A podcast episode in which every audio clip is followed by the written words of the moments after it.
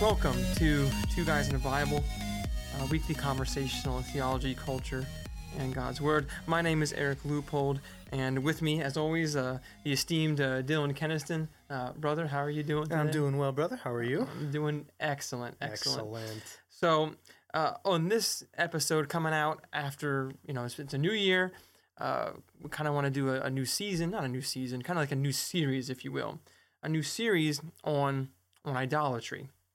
And uh, for the next uh, several weeks or so, I think maybe you know five or six weeks, we have some topics lined up that uh, I think uh, will fit in with that uh, that theological topic of idolatry. And so, but I think it's, it might be good uh, to first lay the lay the foundations, lay the baseline from Scripture as to what is idolatry. You know why wh- do we use that term? Are we familiar with that term as Christians?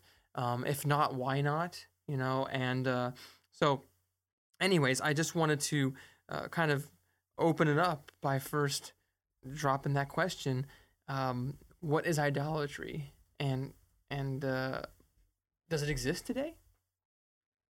Oh, yeah. Well, definitely not. No, No, I'm 'cause totally it's a kidding. statue, It's right? A statue. Yeah. We don't worship statues anymore.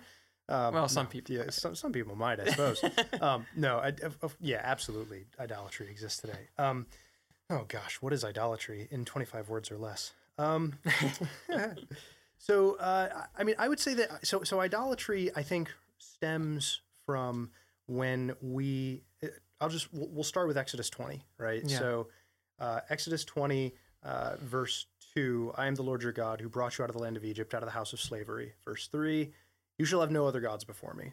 So, uh, from a very broad lens, idolatry is um, something in your life that that is usurping the the role of God or the authority of God or the the comfort which God brings. Um, having something esteemed as God or valued as God instead of God. Um, so it's not necessarily like a, a thing that you worship or like a, an icon um, or a statue. It's not necessarily that. It, it, it could be, um, you know, sometimes I, I'll just tell you a story. I'll jump right into it. Please. I remember there was a night when, you know, I was working late hours and um, I was really discouraged. This was before Brielle was born. Um, and I was just really, really discouraged. And I thought to myself, but you know what? Like, it, I was like, Emily was pregnant at the time. I was like, you know what? At least I'm going to be a dad. You know, and like I, Yes. I love this idea of like, Fatherhood. yeah, Boom. legit. Like I loved this idea of like being a dad.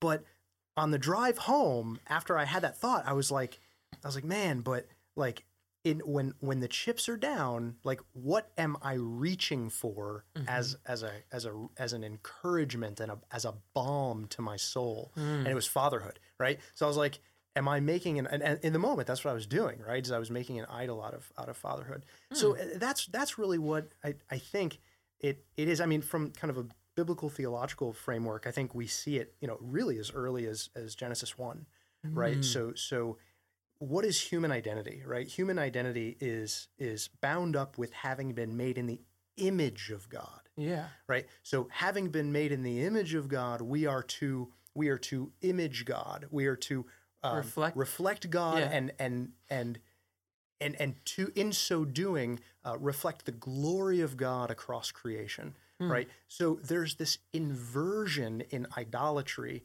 Um, it, it's like you're you're y- y- there's this inversion of this notion of of um, not only God's glory, but then also uh, human identity, Yeah. and just and how that gets bound up with anthropology as it runs all the way through Scripture. I think in what is it, Colossians one. Uh, we, we read that, that Christ as the perfect image of God, right? And so sanctification being re- go, growing in Christ likeness, and it- as you know, after the fall, you have this image of God having been bent, and then we are restoring that image, uh, having been justified by grace through faith. We are now growing in sanctification, becoming more Christ-like, and restoring some of the the notion of that image. So idolatry is now taking that vision of who God is and having that be usurped within our own hearts and and with respect to how we how we derive a sense of identity uh, from from Uh, yeah, I mean, as even as Christians, right? These Hmm. Yeah. are things that we that we struggle with. Like for example, what I just what I just mentioned, like fatherhood. identity or yeah identity Yeah. so so so that, that that's very helpful i think that's that's a good point and and like i said i, I think this episode will will pr- i mean i love to talk about practical applications and we'll, we'll sprinkle them here and here and there throughout but this will be probably a little bit more uh, scripture heavy which can't be a bad thing right but uh, for, for you know for Always some a of good our, thing. always a good thing right but we're definitely going to hit on some of the big the uh, big topics there uh, as far as in our lives today. Uh, and you mentioned Exodus, and, and that we see idolatry um, from the very beginning of in Scripture. And I have a, a couple passages. We don't necessarily need to go through all of them because there's a lot. There's, certainly, the Lord has a lot to say about idolatry, but there is uh, Deuteronomy chapter four is is a big one that that I feel really na- like really explains it well. Uh, it starts in verse 15 and it goes essentially it keeps going but it goes beyond 24 but i think 24 verse 24 is a good place to stop so i'm going to read 15 to 24 and then we can Yeah. discuss a little bit about what it says so here it is deuteronomy 4 uh, verse 15 therefore watch yourselves very carefully since you saw no form on the day that the lord spoke to you at horeb out of the midst of the fire. Beware lest you act corruptly by making a carved image for yourselves in the form of any figure, the likeness of male or female, the likeness of any animal that is on the earth, the likeness of any winged bird that flies in the air, the likeness of anything that creeps on the ground, the likeness of any fish that is in the water under the earth. And beware lest you raise your eyes to heaven, and when you see the sun and the moon and the stars, all the host of heaven, you be drawn away and bow down to them and serve them. Things that the Lord your God has allotted to all the peoples under the whole heaven. But the Lord has taken you and brought you out of the iron furnace, out of Egypt, to be a people of his own inheritance, as you are this day. Furthermore, the Lord was angry with me because of you, and he swore that I should not cross the Jordan, and that I should not enter the good land that the Lord your God is giving you for an inheritance, for I must die in this land. I must not go over the Jordan, but you shall go over and take possession of that good land. Take care, lest you forget the covenant of the Lord your God, which he made with you, and make a carved image, the form of anything that the Lord your God has forbidden you. For the Lord your God is a consuming fire, a jealous God. So, you know, it's Moses talking to people of Israel. He, you know, it's clear he's that it is from Moses because he's mentioning uh, that he himself is not allowed into the land. This is after uh, Moses kind of uh, went beyond what God had prescribed him to do, and he's not allowed to enter the land. But Moses is kind of you know, sending the people off and saying, "Hey, go in the land here." Which is remarkable, by the way. So I just want to park on that for a minute. Like Yeah. Moses was not allowed into the promised land. Yeah, Like Moses, right? Like this dude was it in in like the old, Yeah. in the old covenant, Old Testament history. Like that that he was not. So like I don't know, just this Christ as a higher and better uh, Moses. I, I That's know, true. Sorry, just No, that's a good point, moment, by so. the way. That's a very good point. So, but but you know, he starts off with all these carved images and of everything that's under the under the under the earth. And but then but then he goes beyond and says, even an image that you don't make, like even if you just look up and see the stars and the moon and the sky, don't don't worship those things or serve them. And he even and it's interesting because he says because God has given them to all the peoples. Right. Like that belongs to everybody. That's common grace. That's God's creation. You don't need to worship that. You you belong to God, the Lord Yahweh, who rescued you out of Egypt. So that uh, you know, I think seems to really spell out in good detail what the idolatry is that that we're talking about. Here. Yeah, I hear that, and I- and I think there's a lot. Of, so what's neat about this is there's a lot of shared language. I think between this passage in Deuteronomy four with Romans one. Just So- thinking about that. Yeah, so like you got Romans one, Go right? for so it, I'm gonna start in verse Yeah. 18. We'll read up to 25. For the wrath of God is revealed from heaven against all ungodliness and unrighteousness of men who by their unrighteousness suppress the truth. For what can be known about God is plain to them, because God has shown it to them. For his, invis- his invisible attributes, namely his eternal power and divine nature, have been clearly perceived ever since the creation of the world in the things that have been made, So they're without excuse. Okay, so so something about God's eternal power and divine nature are revealed in the things that have been made. The stars. We were just talking about this, Yeah. right? They sh- they they shout God's glory. Yeah. They're Psalm not, 19. they're not to be glorified, the but they. Yeah. shout God's glory. Yeah. Right? So they're without excuse. For although they knew God, they did not honor Him as God or give thanks to Him, but became futile in their thinking, and in their foolish hearts were darkened. Claiming to be wise, they became fools. And, ex- and here it is, and exchanged the glory of the immortal God for images, right? Resembling mortal man and birds and animals and creeping things. And therefore God gave them up to their lust of the impurity of their, their hearts to impurity, hmm. to the dishonoring of their bodies among themselves, hmm. because they exchanged the truth about God for a lie and worshipped and served the creature rather than the creator who is blessed forever. In verse 25, too, like they exchanged the truth of God for a lie and worshipped and served the creature rather than the creator. Yes. There's this there's this implicit assumption, right, that that like we are going to worship something. That's right. There's no. There's no. There's no, no question about it. Like human beings are worshiping creatures. We Yeah. are. So Yeah. it's not a matter of whether you're going to worship. It's a matter of whom or what are you going to worship. That's right. That's the question. Man, that's Right. that's powerful stuff right there. I'm glad you you brought that up. And and and and if you continue reading in Romans, it's it's like this downward spiral. God gives them over, gives them over, gives them over, because this exchange is happening, right?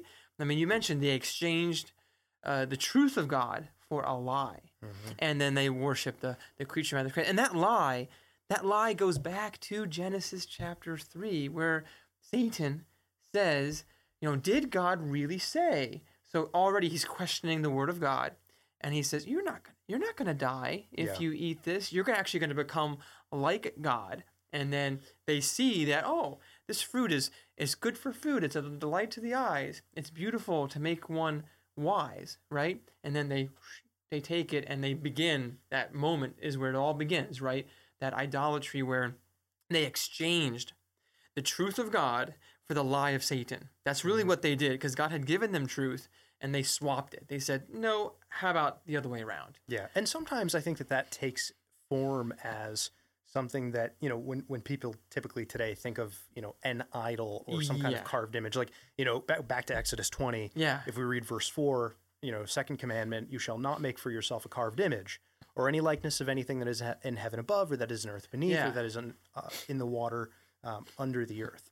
Um, and there, I mean, that's definitely a that's one legitimate, like, t- per, very tangible application Yeah. of this Like, concept. here's a statue of my like, here's a, fish. well, so you know, it's crazy. Like, so just the other day, this was a couple of weeks ago. I got a, a buddy of mine uh, that I was driving in his car, and he is um, he practices, I, I think, Hinduism, Really? um, and had has a little idol uh, right on hi- the dashboard of his vehicle. what?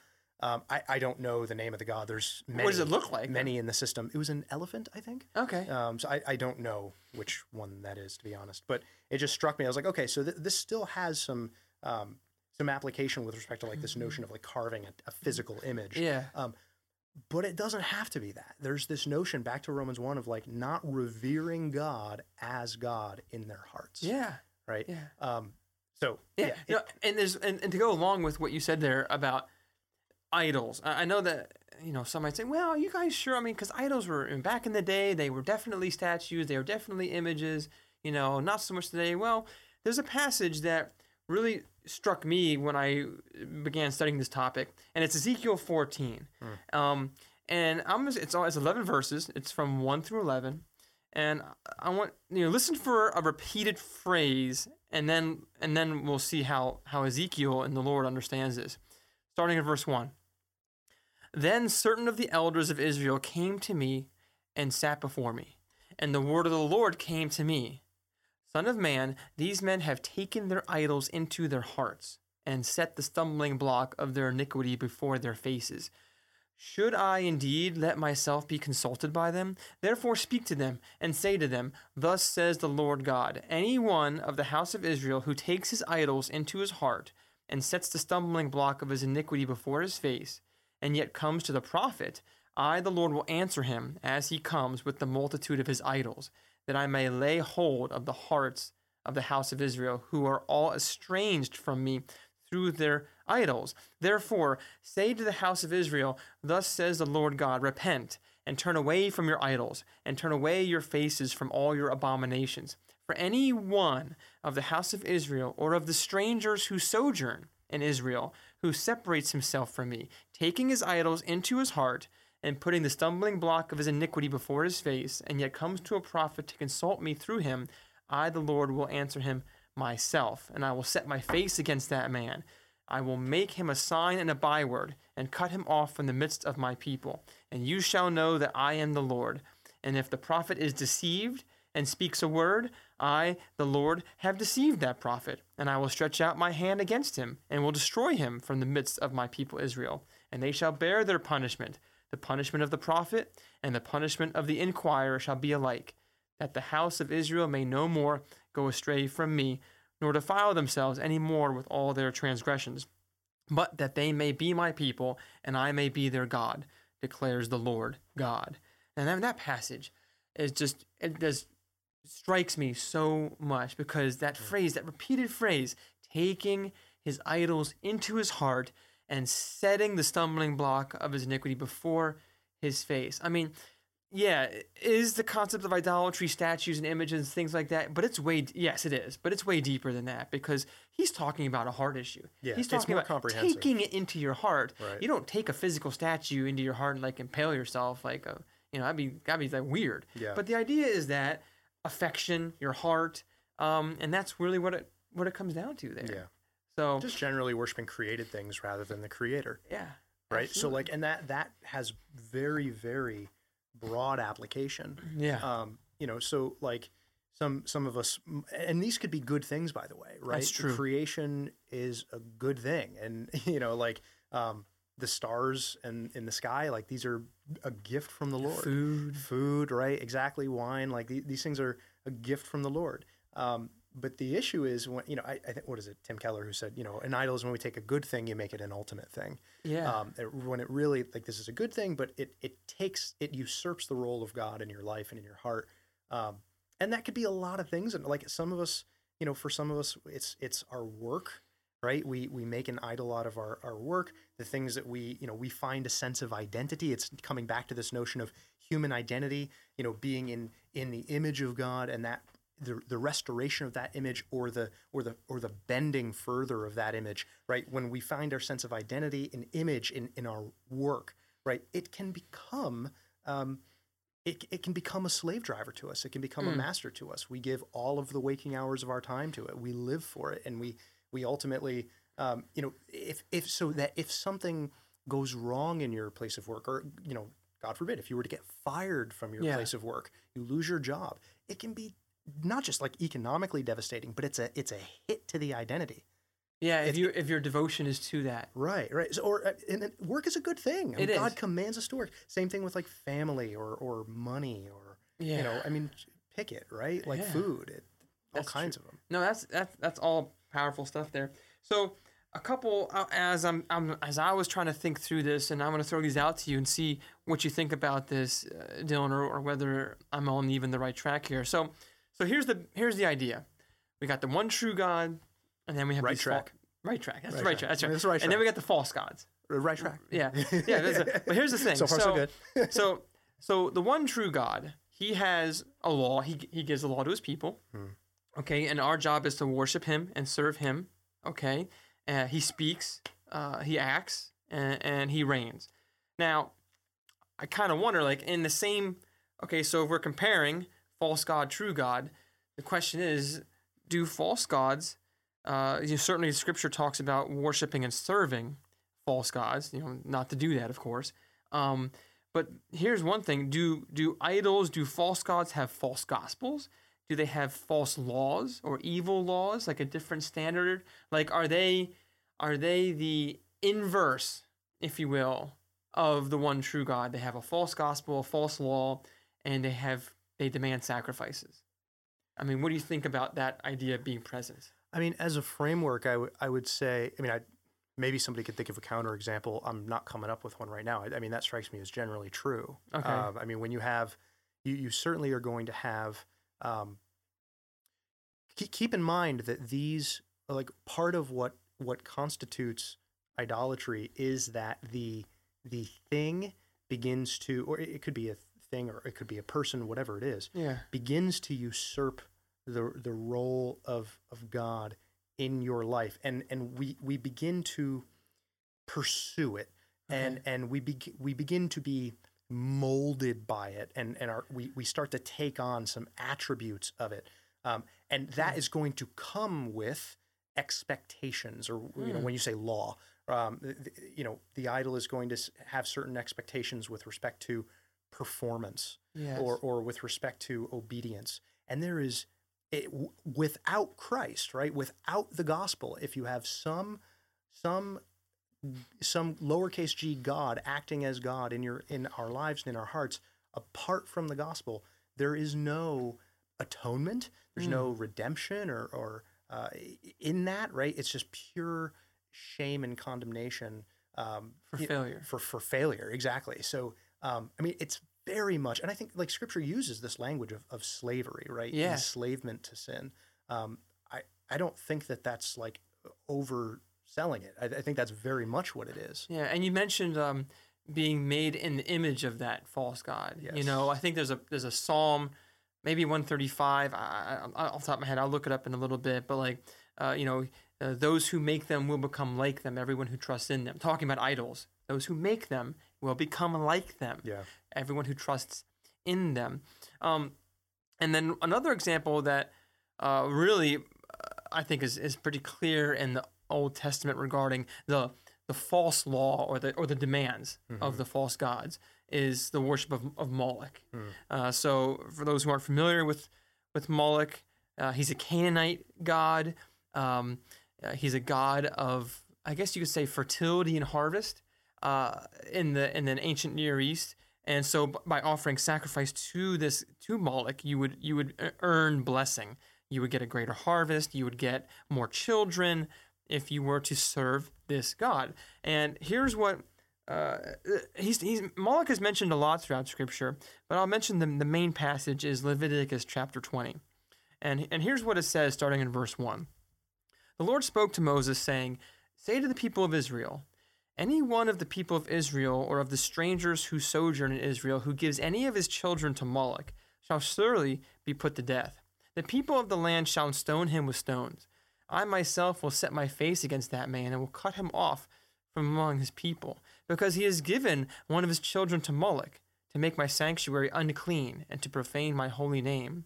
And if the people of the land do at all close their eyes to that man when he gives one of his children to Moloch and do not put him to death, then I will set my face against that man and against his clan, and will cut them off from among their people, him and all who follow him in whoring after Moloch.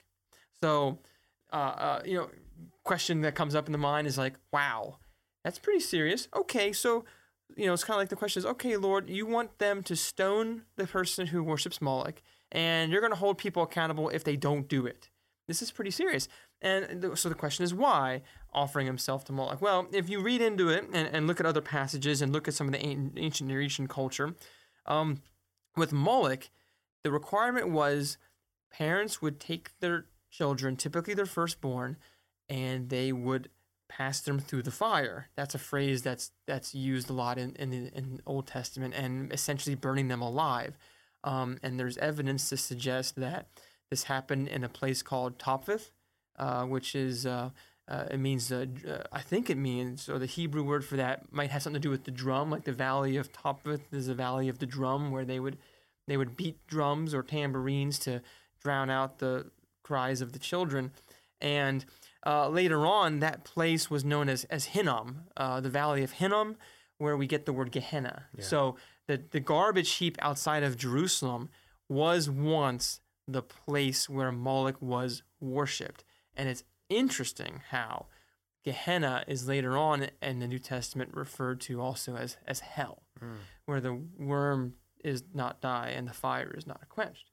So literally, they it, it was hell where this was happening, and the idea was if you if you made this sacrifice to Moloch and you essentially killed your firstborn child, you would appease him, Moloch, and you would get a, a greater blessing of more children and great harvests in the future. So it was economic prosperity, economic blessing for that demand, that mm-hmm. sacrifice there. So that's I guess an example of the evil law of a false god, obligations that that you have to make, and then if you make the if you meet those obligations, the the idol promises blessing.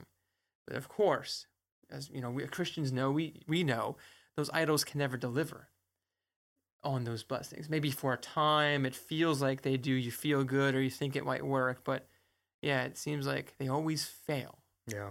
Those idols. I don't know, thoughts on Well, yeah, I mean, just like in in in most present day context, I think a lot of that ties back to you know um, whatever we might make of an idol in our own lives. It's like you know, it, it, a lot of times we build up this. Um, it could be like a silver bullet or a or a mountaintop moment. It's like if I can just get there, if I can just accomplish X, if I can just you know what fill in the blank, everything will fall into place right? Like I, I will be more prosperous. I will be more loved. I mean, we might not articulate it that way, Yeah. but that's kind I'll be I'll be I'll be seen as successful if I can just do X. Then it'll all work out. I've made it. I've made it, and I mean, y- y- people will tell you. Like, I mean, I'm I'm far from any kind of like height of success like that, but like people in certain like in the financial district in the fi- finance industry, like who've made it really to the top of like I don't know, like investment banking and stuff like that, who end up like at, get to the pinnacle of their career and end up hurling themselves off. I mean, that's an extreme example. It is. But but if you take that example and then dial down the extremity of it just a little bit, just be like the feeling that you get of a, maybe a tinge of disappointment when you arrive, quote unquote. That's right. And it's not quite what you thought it would be. That's it's I mean, you, you wake up in the morning and you're still you. You look at yourself in the mirror and by golly, there's still a wrinkle poking its, you know, poking it poking out at Still you smelly. you're still a little smell like you know what I mean. You're still you at the end of the day, and you- you're looking for something that is going to satisfy in in a in really in a permanent sense. Um, and Yeah. anytime that is found in something or someone or some activity, anything other than Christ, right? It's like you know, Christ said, you know, come to me, all you who are thirsty, and you will never be thirsty again, right? That's that's the Yeah. point. I mean, right? You you drink from the well that is Christ, and you just that is permanent satisfaction because that is the that is whom we were made for. Yeah. No, that's true, man. And I, I, I think we, we see it in our culture all over the place. Um, uh, there, this, this, you know, I've made it. Um, um, once I get this job, Yeah. you know, it's, it's, it's done. I, I've struggled, you know, personally in, a- in, a, in, a, in a lot of ways. I, I'll give you, I'll give you, I'll give you an example, personal example, and, and my wife will probably laugh when she, when she hears this because she's heard this before. I've told her before. So, uh, when I was in pilot training in Mississippi, um, how it works there is that there's there there at least when I was there there were two tracks. You are are, be, are being trained to fly military aircraft. Now, when you graduate, you're either going to go down the track of uh, of, of of refueling aircraft, tankers, cargo, or anything like that, or you're going to go down the track of missiles, bombs, combat aircraft, fighters. So that's really what it comes down to. One that's indirect support of the mission, and one that is like quote unquote the tip of the spear, right? You're actually doing the the the the, the dropping of the weapons, right? And I remember that I was really concerned in that training that I would not make it to the weapons hmm. track, the pointy nose, the tip of the spear. Hmm. And I remember talking to, to Renee on the phone about it and like really being distraught. Like, I need to make, I need to be, I need to be a combat pilot. Like, hmm. I didn't come here to be a tanker pilot or a cargo pilot. I didn't come here to be a bus driver or to just be- a gas a gas man. You know, I came here to to drop weapons and to shoot missiles and to be the tip of the spear. And it was, you know, looking back on it, it was a very arrogant, uh, but it was just a, a prideful. It was the wrong attitude. It was just a poor attitude. It was an idolatrous uh, moment Right, there, and like right. I was almost, you know, like to, to the point of tears and anxiety that I wasn't going to make it Hmm. to this track, and I would feel worthless if and, less than like I'm not a real pilot if I don't get this, you know, that identity piece. And I, you know, I I really remember that time. It strikes me, and and and my wife remembers that time. Uh, certainly, I told her that story several times. She probably remembers that conversation that I had. But looking back on it now, I'm like, what a, you know, what a silly thing to Yeah. to say. You know, to put my identity in that. Like, really? Rather than having like a servant's heart that says, "Lord, put me where you need me, put That's- me where you want, or not And- me, but put me where you want me." Exactly right. Well, and you know what's remarkable? Like I, I have struggled with the same thing too, and like in my own history, I remember, and, and this is not. Um, I, I think this this is this happens a lot. I think in particular with uh, respect to young men pursuing ministry, yes. where where ministry can become like an made an idol of. And I know for me that that was really really hard. Like you know I was you know pursuing that, and then through different just not like any kind of like problem, but just life circumstances, the way that the Lord orchestrated certain things was just like away from that path for a season in my life. And, that, and like that was hard because I was like, Lord, you did this, you did this, and it seemed like things were going such and such a way. That changed, and and that was like just I just remember, you know, I don't know that I like came out and articulated it in quite that way, but like in my heart, I I felt um like like that had been taken away from from me, and I felt like resentful almost, you Huh. know. And it's like it's almost like you know I deserve this. Yeah. I, I earned I earned this. yeah. Um, but that that's that idolatry kind of creeping in. Um, Hmm. So I- yeah, I mean, I think that there's a lot of us. I mean, I think everyone wrestles with this. You know, coming on being on this side of glory. You know, we're not yet a glorified state, resurrected existence with with the risen Lord Jesus. Um, you know, we in this life will continue to wrestle with you know sin, the flesh, and the devil. And That's while right. we're here, you know, our heart our hearts are desperately wicked. Who can understand them, Yeah. right? Um, and now Christ, we are renewed in Christ. We are justified in Christ, and, and now we pursue sanctification to the, the towards the restoration of that image.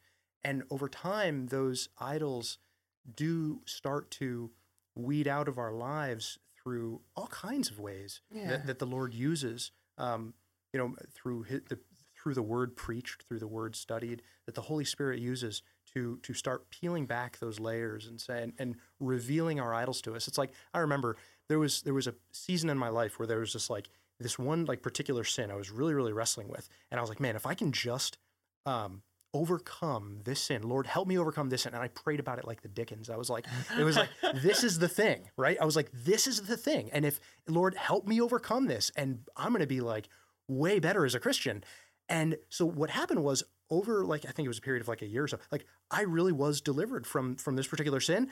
And then like behind that onion, I was like, oh man, here's this other thing. Look at me. Look at me. I well, did it. Well, I did it, but then I was like, I realized there was this other like huge sin that I just never realized was there. yeah. And he showed that to me, and I was like, he was like, man, you just begun. You don't know how messed up this heart is of yours. Well, that's true. you know what I mean? And I was like, man, Lord, like peel back this onion. But that's the process, right? It it, it takes time, and and those layers um, are revealed in us, and through the through the aid of the local church and Uh, you know family, brothers and sisters in Christ in the body, kind of speaking into our lives and encouraging us. We wrestle with these sins. We you know, Lord willing, gain deliverance over these sins, and we will find that there's something more to be done in our hearts that the that God is going to do with us and to us, and that's going to continue till we get home to Christ. That's true. Right. That's true. And, and and sometimes the way God removes those idols is not not pleasant. Not pleasant. yeah. Because it, it's almost like and, I'm not saying this is an exact analogy, but you know when when my children are let's say they have they get a little bit of, of, of screen time, Kindle time. Yeah. You know, Amazon Kindle for the, for the children, right? And I mean that kind of stuff is is addicting in a way, and they like it. And when time's up, you know, and and you know I take it from my son. There are there are times that he throws a tantrum, Hmm. and he's like very upset that I removed this thing from him. But but I did it to teach him self control and to show him you can't you can't give your all to this thing. Hmm. Like it's not healthy for you to, to dive in. And so sometimes, you know, we we're like, oh Lord, please don't take this from me. Then as soon as you say that, as soon as you say that, you can that, you can pretty much bet that's almost like an idol yeah. in, in, in your heart. It's like, huh, I just pinpointed exactly what he maybe should take away from me. And so that leads me to actually a couple questions that, you know, let- let's, you know, try to apply this and, and figure this out. Cause like I was a Christian when I was at pilot training. Hmm. I did not discern or recognize my own idolatry in my heart until after the fact, maybe even a couple years after the fact, looking back on it. So, as Christians, you know how how do we identify, discern, recognize these idols so that God can deal with them? Yeah. You know what? What are some techniques you think? Yeah, you know, you know, I remember the story that this one pastor told, and uh, he he told the story of when he was a teenager, and he he had grown up in a Christian home, so he he knew the gospel, he had you know accepted Christ, and you know he he was talking to his his uh, dad one day, who was also a Christian, of course, had been a Christian for a very long time, and he was, he was like, Dad, you know, we go to church every single day, and I feel like it's kind of the same thing over and over again. Like it's always the same, like it's the gospel, right? And I love the gospel, but man, I hear it every, like I know the gospel already. like give me something hard, give me something new, fresh, deep. Like you know, like he was like, I've already like this is old stuff to me. Like this is easy, right? Like give me something. And his dad was like, son, it, it's that way because we need it to be that way. Like we need the like tell me the old old story. We need that old old we need Yeah. that repetition because we are so fickle. We are so easily like moving away from that. Um, like the moment you like what gets um, what gets assumed eventually gets lost. So so you can't just like assume, oh, I got that gospel message stuff down. Let's move on to something like n- don't ever Yeah, assume it. Always true. make you got to make that explicit. It's important to do that. So in terms of like, you know, how we how we uh, like we're Christians, we still wrestle with that practically. This is one of the reasons why it's so important to be involved in a local church Yeah. is that like we are surrounded with people who you know ideally are they know our lives the messiness of our lives like it's not like oh man i got somebody coming over for lunch. Let me go i gotta clean my house and make sure it's spotless before this person sees me. It's like we're putting on A our show. best for them. It's a show right? Like nah like we're we're in each other's lives. We see the dirt and we recognize that we are all sinners but we're repentant sinners. And so we Mhm. call each other to that and we watch each other's blind spots and each other's backs to maybe identify uh, potential idols and, and problems that maybe we don't necessarily see. And that can come through just like conversation that can come through studying god's word it can come through the word preached. It can, i mean the holy spirit can use a lot of different a lot of different ways a lot of different things to to do that. But i think at the end of the day it's always pointing us back to christ. It's always pointing us back to the gospel. And the reason that's so important is because that's what satisfies. That's what that's what that's what uh, resolves or heals or or overcomes that idolatry is going back to the cross back to the cross Hmm. again and again and again right that, that's why the, that's why the gospel is central like you know I, i've talked with christians before who have heard this this notion of like you know Christ says, "Come to me, all you who are thirsty. You know, Yeah. I, I'll give you the water of life. You won't thirst again. That's right. Come to me, all you who are hungry. You never go hungry. Like Christ satisfies, right? And so some will will come and say, "But what if Christ doesn't satisfy? Right? Like Then what if maybe you don't have Christ. well, like what if I don't? What if I don't feel this this same sense of satisfaction that you're talking about, right? And when that comes up, usually what is happening is um, one of two things, Mhm. right? Either it is us we have in some way um, moved away from from from Christ or, or from God and, and God's people or God's word. In some way, we have in in the rhythm of our lives adjusted. like we've fallen out of um, I guess maybe habit uh, of, of time in God's word or time with God's people. Yeah. Um, we've moved, we're moving away somehow, or it's a season to persevere through, and it is easier to persevere when we're talking about it and and sharing it with brothers and sisters Yeah. you know, in Christ who can encourage us along the way, and then model that same uh, satisfaction in Christ for us by like you know th- we ourselves like if we're in um, it doesn't have to be a mentoring relationship where there's like a hierarchy Yeah. but you go out to lunch with somebody and you're doing a bible study it, it could be kind of a, and you're just like man isn't christ awesome like and you just you you you pick up things like subconsciously that that are going on and maybe you don't even realize it but like you're you're you're seeing someone delight in Christ Yeah. right so so take that and contrast it with something like a job okay so Christ satisfies Uh-huh. it's it's a vertical satisfaction Yes. right and true job right if we if we so if we fail to find satisfaction in christ could be you know maybe we've we've moved away from christ in some way or it's just a season with something like a job if we're not finding satisfaction in a job the opposite is not true where it's like it's not that we've moved away from our pursuit of work. Hmm um, and and that it's like the reason the job isn't satisfying is because we've somehow moved away from it or because it's you know it's just a season we need to get through. Yeah. that it's it's horizontal and good and useful but false as a god. Mm. right? So like does that does that make sense When you put it like it becomes unsatisfying, like the job becomes not satisfying when you put it in the place of, of God, is what you're saying.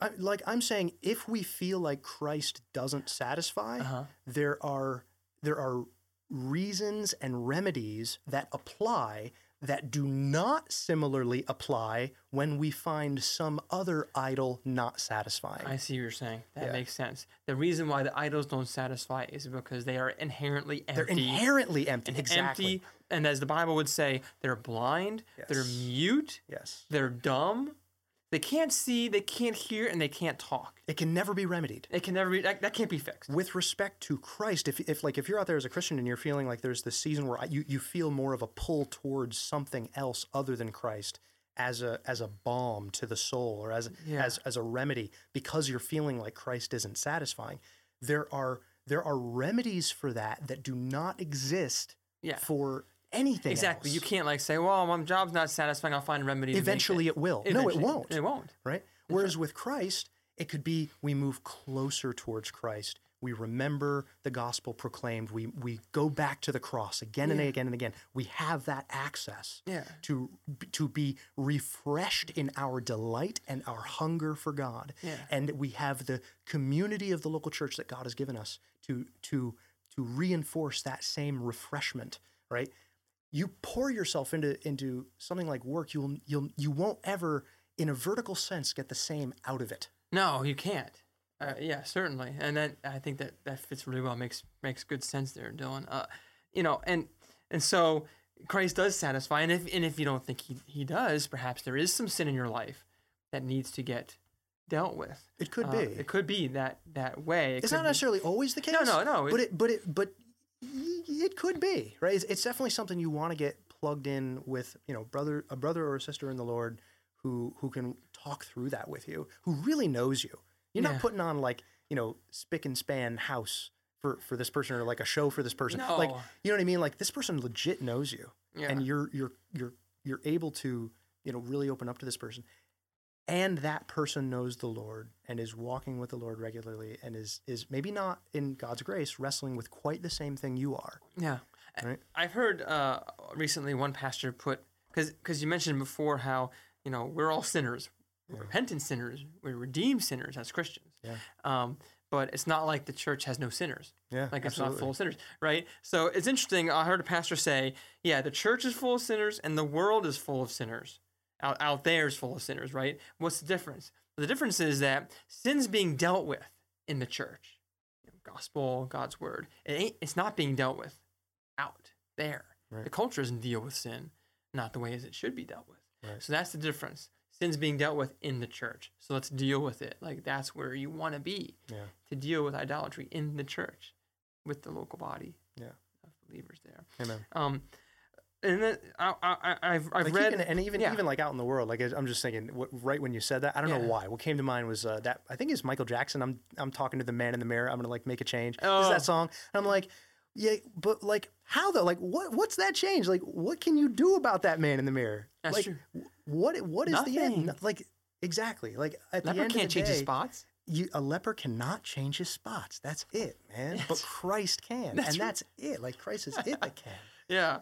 Uh, uh, there and for those who are listening who maybe want some more resources on idolatry that I think are very helpful, uh, uh, Tim Keller has a good book, Counterfeit Gods. Yeah. That one is very easy to read, very applicable. Uh, he goes through um, questions to ask yourself, like, how to you know how to figure out are there any idols or false gods in my life? You know, what do you spend your money on? What do you spend your time thinking about? Um, what is uh, what's your fate? What's your greatest joy? What do you value most in all of your life? Um, and that would be kind of like, you know, what do you go for for satisfaction when the, when the chips are down?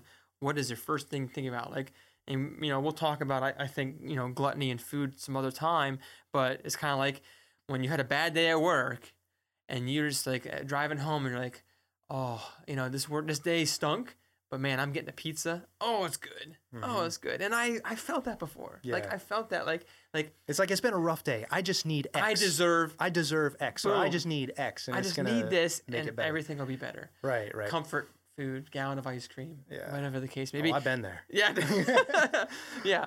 But so that that book from Tim Keller is a great book, and also more of a theological uh, uh, a book would would be uh, "We Become What We Worship" Yeah. by yeah, by G.K. deal. Beale. Now that's uh, I've read that book. It is uh, more theological, but very good because he, he goes through what it means to we become like uh, what we worship, Right. and that whole you become the image of the God Mm-hmm. that you worship. Either the true God, you become the image of Christ, or the false God, you become the image of this deaf, dumb, mute Yeah. idol. There, so. And you're not you you just a second ago. Yeah. You're not saying like that tub of ice cream. You're not saying ice cream is bad, right? No, ice cream can be a wonderful, especially cookie dough or cookies and cream. Those, you know, are the Love best. Cookies and cream. Those are the best. I gotta agree with All other gods are pitiful compared to those those two. No, but yes, if you are are you're, you know, you're just pouring your satisfaction, your heart is on that thing and you're giving your heart over to that thing. Yeah, it could be. It could Yeah. look like dependency. It also kind of looks like like when we are in duress, like when the chips are down. That's right. Now, what do we grasp for? Right. Exactly. Um, that's that's the question because that is revealing to us um, what's kind of what, what's behind some of that. What's the dependency behind some of the behaviors that sometimes feel routine that we take for granted, Exactly. but um, but can can say much of Yeah. um, this what we you know what we lean on. Exactly right. Yeah. Exactly right. So as we Doesn't mean ice cream's bad. No, it doesn't mean Cookies ice and cream bad. for the win. No, coo- yeah, cookies and cream for the win in the name of Jesus. In the name, but exactly. That's right. All things under under the enjoy it under for, the foot for, of Christ. for God's glory and not like forgetting that ultimately when we're enjoying it, that's enjoying it to God's glory. Yeah, we'll, we'll have to do an episode on gluttony. That'd be fun. Yeah. and uh, drinking. That'd Yeah, yeah. Um, yeah. But in the meantime, as we're closing up this episode, we're going to do a proverb of the day. It's time. Proverb of the day. It's time for proverb of the day. Proverb of the day. And this time, uh, brother Dylan, you, you are in on the hot seat. right? Yeah, but you know, I think this one, you you know, it's it's the new year. You know, we've had a, we've had you know holiday season, kind of relaxed maybe a little bit. So I'm gonna take it easy on you on this one. Oh man, Maybe you're a too nice. Oh, too nice. This one should be pretty good. But it's Proverbs one uh, seven. One seven. The fear of the Lord is the beginning of knowledge. Fools despise wisdom and instruction. Yeah. Well, I mean, so so look at at the end of the day, um, we will not think or live or move and have our being rightly, and by rightly I mean consistently with reality and and and, and consistent with with who God has has made us to be in His image. Uh, we will not think rightly about who about anything apart from fear of the Lord. And, by, and what we mean here is is not like sometimes I don't want to.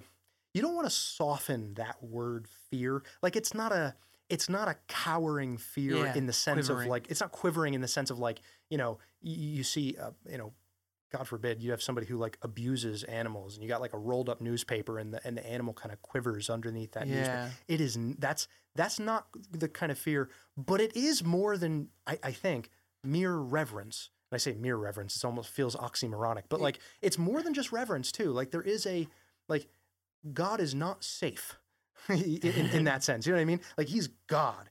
Um, so there is a healthy fear of the Lord, and that is the beginning of of knowledge. Is ultimately seeing God as God, thinking of God as God, and as the as the fount of all that is true and that can be known. And, and, I mean, not to get into like how we know things that we know. But like at the end of the day, with respect to instruction, like look, two plus two is four, right? Are you sure? Uh, well, anybody's gonna tell you two No, two our is four. culture this day. Yeah, No, yeah, I'm no, exactly. But like even somebody who's like any, any atheist or uh, you know somebody who's going to say, yeah, two plus two is four, but that is not a brute fact in the sense of like it is a it is a fact independent of what God created, Yeah.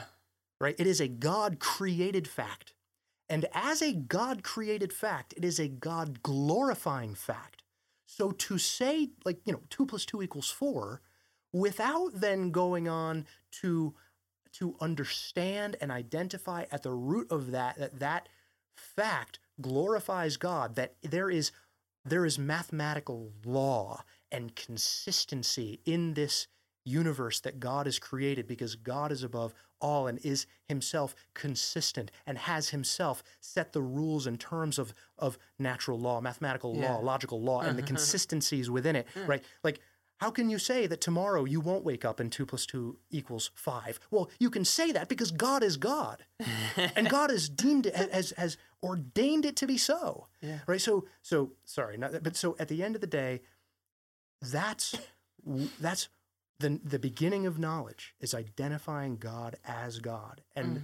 part of that ties back to the idolatry piece again. When It we start to move away from identifying God as God and recognizing and giving homage to God as God, worshiping God as God, we begin and, and you know, I think Romans move says this too, like we become we become darkened in our thinking. Darkened. We become fools. Yeah. So this tying back to the same language in Proverbs 1 7 um, that we, we we want to avoid. It's it's possible to be um, th- there are some I don't know if I want to say it this bluntly, but like there are some levels of foolishness that that someone has to be very very highly intelligent to achieve.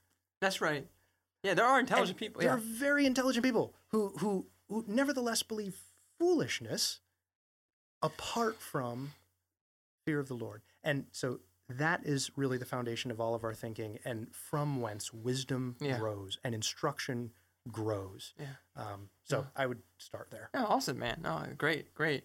Well, again, thank you for tackling that uh, proverbial challenge there. Well, thank you for the softball. Oh, well, yeah, but, but it was applicable to the topic Amen. at hand. Yeah, yeah, and so I hope uh, you guys listening out there have been blessed by uh, our opening uh, episode on this series of idolatry. And uh, next week we will uh, we will begin looking at some practical categories of that. One of which being addiction and and drugs. And there's many more to follow after that as well. There's a lot to say about the topic of idolatry. So again, thank you for tuning in to uh, Two Guys in the Bible. Please don't uh, don't forget to uh, to check out our website, twoguysinthebible.org, the number two in front of that. And uh, we're definitely looking, you know, ho- hoping and, and, asking that you would uh, uh, review our podcast on iTunes, uh, like it, that uh, other other sources there, because that gets that that improves the search engine results. I mean, it gets it gets really the message out there a little bit better. It pops up in in the feeds better. So you know, we're just looking for some good feedback and of course your questions. Um, and and don't hesitate to email us at two guys in the Bible podcast at at gmail.com. So again, uh, you know, thanks again, Dylan, for a good discussion, and we'll see you all again next time. All right, see you next time.